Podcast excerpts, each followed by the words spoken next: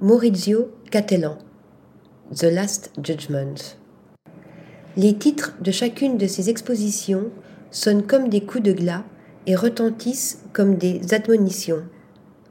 Ainsi, après Not Afraid of Love, la bouleversante rétrospective de la Monnaie de Paris en 2016, Amen à Varsovie en 2012, ou son exposition XXL au hangar Bicoccia à Milan voire Acumen numéro 14, voici que, pour sa première exposition personnelle en Chine, la star italienne de l'art contemporain met en scène The Last Judgment. Un chaos bien ordonnancé, élaboré en hommage à la gigantesque fresque du jugement dernier de la chapelle Sixtine, aux allures d'apocalypse ou de marche funèbre.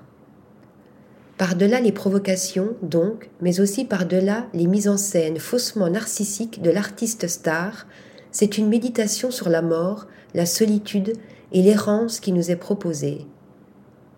À la chute des corps agglutinés des damnés aspirés par les gouffres de l'enfer de Michel-Ange, répond la déchéance et le dépérissement des corps fantômes et solitaires, ou des cadavres et des crevards abandonnés de Catelan corps rapetissés, corps étiolés, corps recroquevillés au sol et pétrifiés dans le marbre blanc, corps abattus, corps suspendus tels des pendus ou enchâssés dans les murs, corps ensevelis aux allures de gisants, corps réduits à l'absence, à des stigmates ou à des gestes de supplication.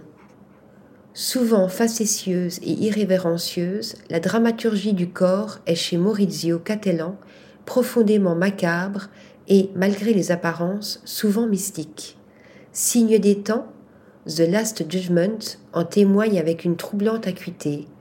Jamais sa tombe excavée dans le sol, pour la première fois en 1997, n'a été si profonde, et son monticule de terre attenant si proéminent, Quant aux joyeuses acrobaties de ces squelettes, que l'on ne prenait pas au sérieux jadis, elles ont pris une dimension tragique tout à fait nouvelle. Article rédigé par Stéphanie Duloup.